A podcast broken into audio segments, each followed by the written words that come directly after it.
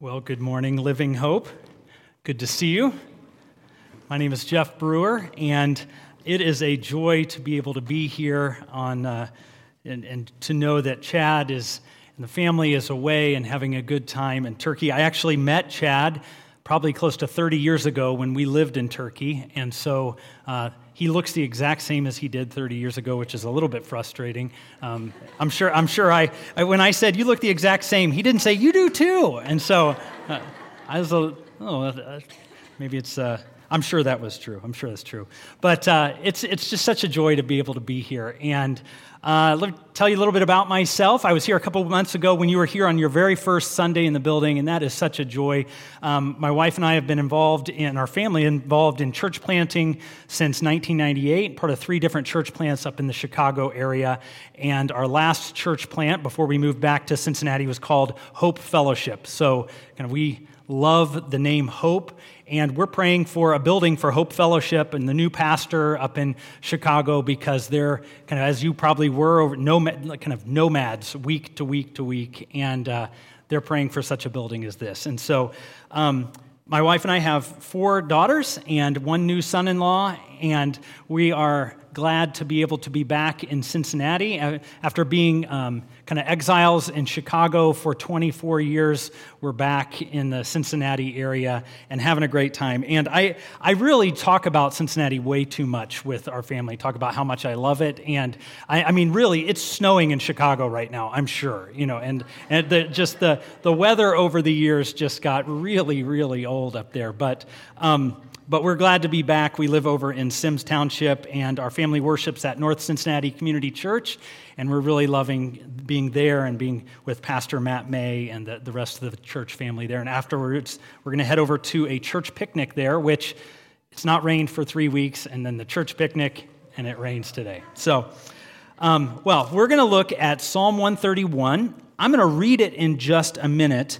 But uh, let me go ahead and pray, and then I'll introduce it a little bit, and then we'll read. So let's pray together. Father, thank you for this opportunity to stop and do something completely unique in our weeks. That is to rest our minds and our hearts from kind of thinking about all of the cares of this world, all of the things that occupy our time, all of the distractions that we both put into our lives and come upon our lives and so this time, help us to quiet our hearts. Help us uh, to look to your word, to be fed from your word by the power of your spirit. And so may the words of my mouth and the meditations of all of our hearts be pleasing to you, O Lord, our rock and our redeemer. And all God's people said, Amen. Well, I'm going to begin this morning by talking about a man named Gary. We'll call him Gary because that's his name, actually. Gary was a truck driver who uh, came to faith in Christ. A friend of ours actually uh, met his wife at the Target in Target, and they were shopping, and they kind of struck up a conversation, invited them to church. Uh, Gary had never heard the gospel before. He comes over to our house. He hears the gospel. He believes, and, and he was a he was a trucker. He was a big man. I remember he got baptized in a cow trough in the front of the of a church building, and when he went down into the water, all the water went spilling kind of down the down the stairs, and I, Gary was a, a, guy, just one of these guys that I was just immediately drawn to and endeared to. And about a, a year after they started coming to our church, his wife got sick. And we went and we visited her in the hospital and we prayed for her, and different families in the church were making them meals. And after a few weeks, his wife made a complete recovery. But really, Gary never did. He started drifting. He started kind of walking away from church week after week. And then our meetings together became further and farther between. And when we finally sat down, he opened up and he said, Listen, um, I am so angry that she got sick and God could have prevented it. And, and I, I, was kind of struck by that. I, did, I didn't really almost know what to say because I said, Well, but she's, she's been healed. She's completely fine now. And he said, Yeah, but she might not have been fine. And the thought that God would take her from me means he might not be a God I can trust. He might not do a God the thing, who would do the things that I would expect him to do. Now, I don't actually think Gary was all that unique in his thinking about God. Maybe he was one of the only ones that would actually verbalize it.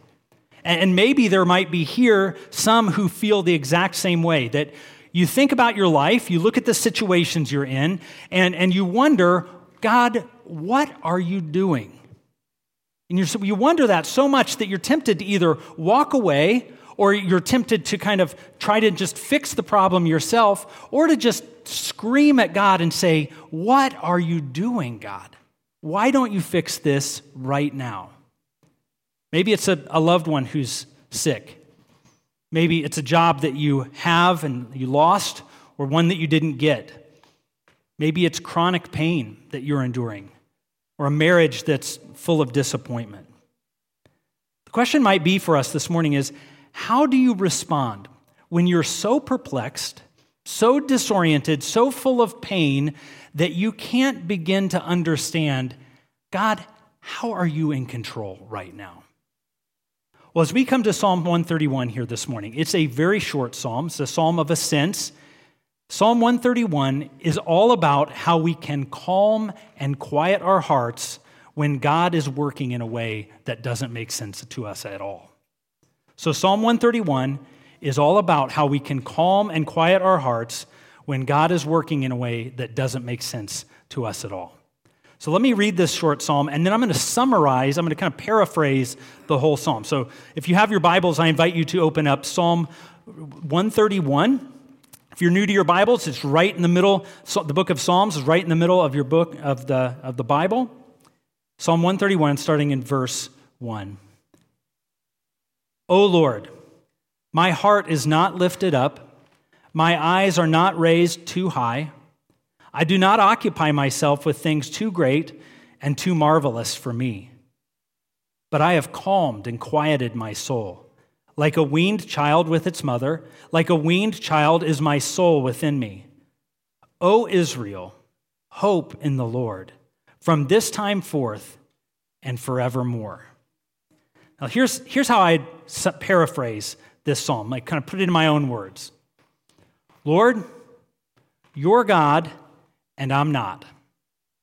And since I'm not God, I'm done trying to take on the role, your role, and figure out things that are way too difficult for me to even comprehend. Instead, I've calmed and I've quieted myself like a content baby with its mother, resting in her arms. And so, everyone who hears me, fellow believers, put your hope always and forever in the Lord. Now we're going to spend our time really kind of uh, kind of fleshing that out and seeing kind of how do how does that paraphrase show us what this is saying. And so I want us to look at just two main points here. First, the rest robbing power of pride. The rest robbing power of pride. And then secondly, we're going to look at the power of hope to put the heart at rest. So let's look first here at the rest robbing power of pride. So look again with me here at verse 1. It's a prayer from David, and he writes, O Lord, my heart is not lifted up, my eyes are not raised too high. I do not occupy myself with things too great and too marvelous for me. And so, if you notice here, David is talking about, he's starting with the negative. He's saying, I'm not full of pride. And I'm not spending time worrying a thing about things that are too marvelous or, for, or too great for me to understand. And, the word marvelous there picks up a word that's in other places translated difficult. So, so I do not occupy myself with things that are too difficult for me to understand. You know, like Genesis 18, 14, when God's speaking to Abraham and Sarah about his promise to give, him the, uh, give them, these old, this old couple, a son, he says, Is anything too difficult for the Lord? Is anything too marvelous? Is it, is it too difficult for the Lord? And the answer is clearly no. And so when David's saying, I'm not concerning myself with things too difficult or too great for me, what he's saying is, I'm not God, so I'm not going to try to make for God a blueprint about what I think he should do in any given situation. His ways are not my ways. And so his ways are too difficult for me to understand and to be able to kind of manipulate and, and fix. And so David is saying, I'm not trying to do that. I'm taking, taking a step back. Now, let's flip it around a little bit, though. I suspect, like you, like me, have been tempted to think, well, if I were God, I would do this. I mean, you've probably had that thought, right? You're in a situation you think, well, if I was God, I'd do this. Or maybe kind of a little bit more kind of theologically, kind of where we don't, we know that that's probably wrong to say that. So I, am not going to say I, if I were God. So I'll say, when I get to heaven, the first thing I'm going to ask God is, why did this happen? Or why did that happen? It's, it's very natural for us to do that. And what we're doing at that moment, though, is we're elevating ourselves. You know, Deuteronomy 29 29, the secret things belong to the Lord. We're kind of trying to take on these things that we can't possibly understand, and we're trying to kind of take them upon ourselves and understand them, which is pride. God knows everything beyond what we could possibly know. And so it's pride for us to essentially say to God, Listen, God, could you come over here and step into my office for a minute? Because I don't think you're aware of all of the implications of the things you're doing. And, and I've heard around, I've been listening to people, and they're confused. And so let me kind of, kind of come in and I'll just walk you through it. I'm sure everything's going to be fine after that. You know, we, we would never dare say such a thing to God. But in reality, in our hearts, we can have that attitude of pride and essentially be acting as if we're God's counselor and putting ourselves into the place of trying to figure out exactly what needs to happen next. And so, what David's saying is, that's not what I'm doing. I'm not occupying myself with things too great and too marvelous for me. He knows God is God and He is not. But what about for you? Or for me here this morning? What about for the one who is occupying themselves with things too great or too marvelous for them to understand? What about for the one who is scurrying around and trying to figure out, what are you doing, God, and what's going to happen, and how can I fix it? My, my guess is, if we're honest here this morning, what would you would want to tell God he needs to fix about your life? Is your worry or your constant anxiety about your circumstances or a situation or a person in your life, what that worry is betraying is just betraying the fact that maybe, perhaps, you're trying to put yourself in the place of God. And so the, the question that I would ask myself and you is if that's the case, how's that working out for you? I mean, it's exhausting, isn't it? It's exhausting because not only do you still have the pain of the situation or the circumstance you're in, you also then have the pressure that you're putting yourself in to act like God Himself, to act like you have to have the power to fix it, and to have the power to fix something that you don't have the knowledge or the power or the skill to fix. And so, really, in that way, Psalm 131, it's an invitation to freedom. It's an invitation to say, How can I know peace and calmness and quietness of soul where we don't feel the pressure to be in control?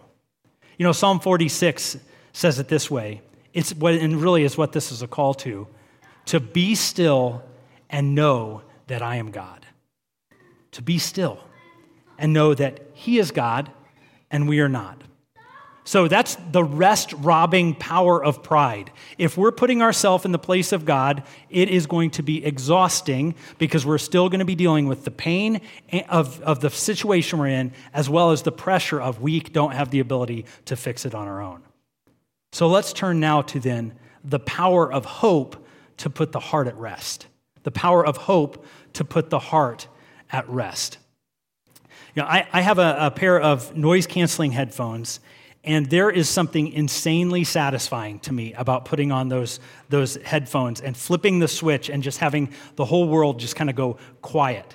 And so much so that it was a little embarrassing. I was on a flight coming back from Atlanta on Friday, and I had these headphones on, and people were boarding on the plane. And uh, the next thing I know, there's a man standing in front of me doing this trying to get my attention because I was on the aisle and he needed to get in. And I, I, am so glad Jen and the girls weren't there because they would have been so mortified that I was just so in my own world. But it, it was just, it was such a kind of just quiet environment because I had these, these can- noise canceling headphones on.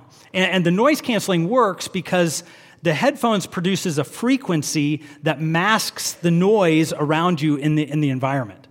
And so our temptation to think, I think, when we think about having a calm and a quiet heart or to be still, I think our temptation is to think that a calm and quiet soul is an ability to tune out the world around us, to kind of magically kind of tune our brains or spiritually tune our brains that just kind of does away with the frequency all around us, that we'd somehow sort of be on a higher plane and rise above it all. But if we think we can land on the secret of life apart from God, no sooner do we land on a frequency that we think, okay, this is it. I've kind of found the secret and this is going to calm my heart. Then our situation changes or life changes or something comes about and it starts to just kind of the noise level and the calmness. The calmness starts to go down and the noise level starts to go up in our hearts. And so that's why I think we can very easily start to kind of think like, well, if only, if only I could, you know, have the right job or if I can just make the right salary, or if I can find the right spouse, or if I can, we can just find the right house that's going to be just the perfect size for us, then I'll be satisfied. But the problem is, as we know, none of these things are ultimately able to calm and to quiet our hearts. None of these things can set our we set our minds on can actually kind of cancel out the noise of our own hearts because of sin. And so, really, we need a calming from the inside. We need a supernatural calming, supernatural calming. And I think that's what David is pointing at here. So, when we get to verse 2, look with me at verse 2. He says, So he's, he's saying, I've not set my mind on these, th- these things too difficult for me, but I have calmed and quieted my soul like a weaned child with its mother. Like a weaned child is my soul within me. Now, first, I want us to just remind us this is David writing this psalm. And this psalm in particular is kind of seems maybe a little out of order because we're in the Psalms of Ascent, excuse me, in book five of the Psalter. And the Psalms of Ascent were used, likely used by worshipers, kind of making their way up to Jerusalem. And so, as these, uh, as these worshipers were making their way up to Jerusalem, they had these kind of psalms of ascent that they'd be going through one after the other. And, and David, in fact, wrote this one. And if you think about the life of David, David could teach a master class in living life in circumstances that don't make sense. So think about his life. First, first he's just, uh, excuse me, Jen, could you bring me my water? He, Thank you. I just want an excuse to introduce you to the church. Thank you. So, think about the life of David here. His, his life is just this uh, just a perfect example of a life that doesn't seem to make sense. He's, he's a shepherd boy, he's out in the fields, he's called in, he's anointed king, but yet there's still this King Saul who's there who begins to hunt him down and he's hiding in caves. And continually, uh, he, he, we see David unwilling to defend himself, even though he was the anointed king. And, and put into the context of the life of David, Psalm 131 is all the more helpful because it helps us to see how David related to God. In, in short, David was able, for, for his, the majority of his life, to allow God to be God, and he was able to have a calm and quiet heart before him, even when everything around him seemed to be in chaos. So here in Psalm 131, David describes his calmed and quieted soul. He uses, he uses one illustration and he repeats it twice in parable for emphasis. He says, My soul is like a weaned child with its mother. My soul is like a weaned child within me. Now, now a child is weaned when it's from its mother when it stops nursing and begins to eat food. And when a baby is aware, a nursing baby is awake and with their mother, they're, they're looking to nurse. And so I think the reason why he's using this illustration here is kind of the, the fact that a nursing child can't be calmed until they're being cared for by, by their mother in the one way that they, th- the one thing that they feel they need all the time. But a weaned child, one who has been weaned from his mother's milk, is able to be with their mother and be content and satisfied with them, not just what they give them or what they want in the moment. And so, what David's saying in using this illustration is I'm not fussing and fidgeting like a little child, like a little baby, trying to get the only the one thing that I need. I'm content to rest in you. I'm content to wait for you. And so he says, But I have calmed and quieted my soul. Now, the Apostle Paul says something quite similar in Philippians chapter 1, verse, or chapter 4, verse 11. Paul says, I have learned in whatever situation I am to be content. I know how to be brought low, and I know how to abound. In any and every circumstance, I have learned the secret of facing plenty and hunger, abundance and need. Now, before I, obviously, the, the, the, kind of payoff of that is in the next verse, but the link between Psalm 131 and Philippians 4 is the concept of learning contentment. Just like a baby has to be weaned and has to learn contentment in solid food, so also do we have to learn how to calm and quiet our souls. Look, I, I think we, we need to um, be very careful not to just think about a calm and quiet soul like a temperament. Like all of us have different temperaments, right? Some, some people just are, are more high strung by nature, some people are just more chill by nature. That, that's not what, what ultimately what David is referring to here in the psalm. It's not temperament, it's not just a kind of learn to just relax it's, it's something deeper than that, where there's a contentment, there's a resting, there's a realization that everything's going to be okay, even if I can't see how it's going to be okay. So, how do we do that? It's not through a meditation technique. It's not through learning the right prayer to pray or just kind of what's the next book that comes out that we can kind of find the secret of the Christian life. We calm and we quiet our souls when we take our rest in God. You know, in Philippians, Paul's not just saying he's learned to be content like this state of mind or emotion, he's learned to go with the flow. He's learned contentment by knowing, in, in context of Philippians 4, I can do all things through him who strengthens me. Through Christ who gives him strength, he can do all things. He can learn, he can have plenty of money, he can have no money. He can have plenty to eat, he can have nothing to eat. He can be shipwrecked. He can go through all of that list that kind of he walks through in Corinthians and kind of talks about all of the things he's gone through. And he can be content, not because the situation demands contentment. In fact, I would argue, if you look at that list that Paul kind of lists off, he's been beaten, shipwrecked, you know, adrift at sea, all of these things, those were things that would make the best of people anxious and worrying, struggling. But he's saying, no, no, I, I know those are hard, but I've learned contentment through him who can give me strength, even in the hardest of circumstances. In fact, that proves the strength of Christ by that he can meet us even in the most difficult times of our lives. So, in order to still our hearts, we have to know there's somebody stronger. We have to know we don't have to be the ultimate one who can solve all my problems. Look, if you're sitting here this morning and you're thinking, kind of, look, I've got to look out for number one, numero uno. I've got to be the one that's just kind of watching out for myself because who else has my back? That is going to be a road that will continually, continually lead you down a path of worry and anxiety and difficulty and pain because you're not strong enough. And that's where we're pointed to in Scripture over and over and over again is that we can not only just get by, we can have hope. So the connection piece between Psalm 131 and Philippians 4 is because God is knowing, that, because we know that God is strong enough and we know He's in control we, and we know He's provided for us our greatest need in Christ, we can have hope. So look at verse 3 with me. He says, O Israel, hope in the Lord from this time forth and forevermore.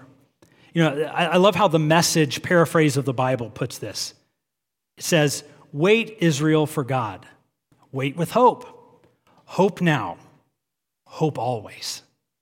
I love that. Just kind of pulling out this wait for God. And in our waiting, how do we wait? Do we just, like, I, I, I, am learning to wait in lines. I spend a lot of my life, uh, I'm the executive director of a mission agency, and I stand in a lot of lines all around the world. And I, by my, my nature and my family, I mean, I do not come from the stock of a kind of family who just stands in a line and just kind of loves it, you know, just kind of patiently. Now, I come from a family who's always like, what? What is happening there? Like, what's going on? Why is he? I, I don't naturally kind of just wait well. So, how do we learn to wait? I, I think we learn here in the context of Scripture is we're waiting for God and we're trusting He's at work He's strong enough, he's knowledgeable enough that he knows what's going on, even when I'm standing and I'm wondering, what's happening? So, what does it mean to have hope?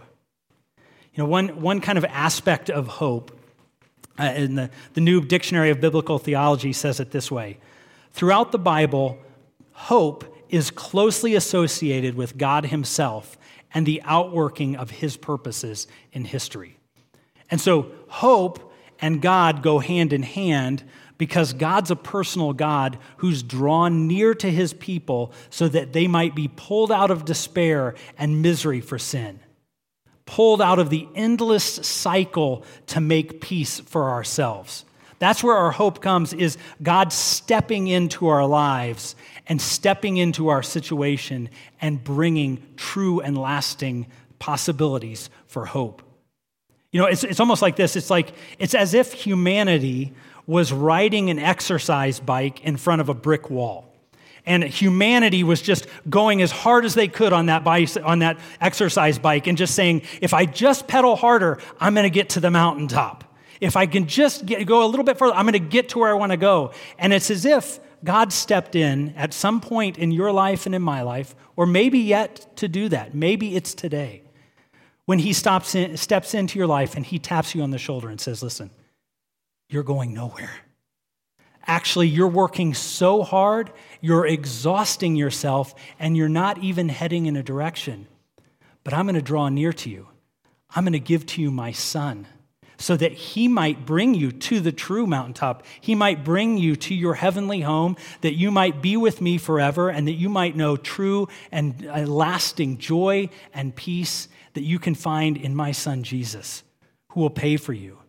And I will, I'm drawing, and God draw, drew near to us so much that he was willing to give his only son to pay the price for our sin. To not only just get us out of the futility of our striving, but to get us out of the inability for us to actually go anywhere and earn our way to God. We couldn't do it, but Jesus brought us in. And so through Jesus, we can find ultimate rest because we have in Jesus a hope that will not disappoint. It won't fade away. It is our inheritance. You know, Paul says it this way in, in Colossians 3:1, set your minds on things above where Christ is. And so the, the connection there is when we're looking to the hope of heaven, we're not just looking to the hope of we'll see loved ones who believed in Jesus, we'll be in kind of a perfect, sinless world. Those are things that, those are good and hopeful things. But ultimately, set your mind on things above where Christ is. He is our hope. Hope has a name, and it's Jesus. You know, let me just point out one verse here of Romans 5 2. Through Jesus, we've obtained access by faith into this grace in which we now stand. And he, Paul says, and we rejoice in the hope of the glory of God. And so the more we set our minds on heaven, the hope of Jesus, the more we set our minds on eternal life, it's going to, it's going to make suffering and pain and disappointment and confusion, it's going to help put them in perspective. Look, what the Bible doesn't promise is that our life is going to be easy, ever. It never promises that.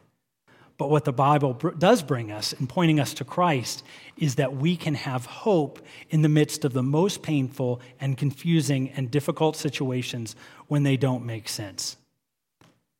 And so, to conclude here this morning, let's just recap God is God, and we're not. He's provided salvation for us and hope for through his son Jesus. And so we can sit at the feet of Jesus and we can say, I don't know how this situation I'm in is going to work out.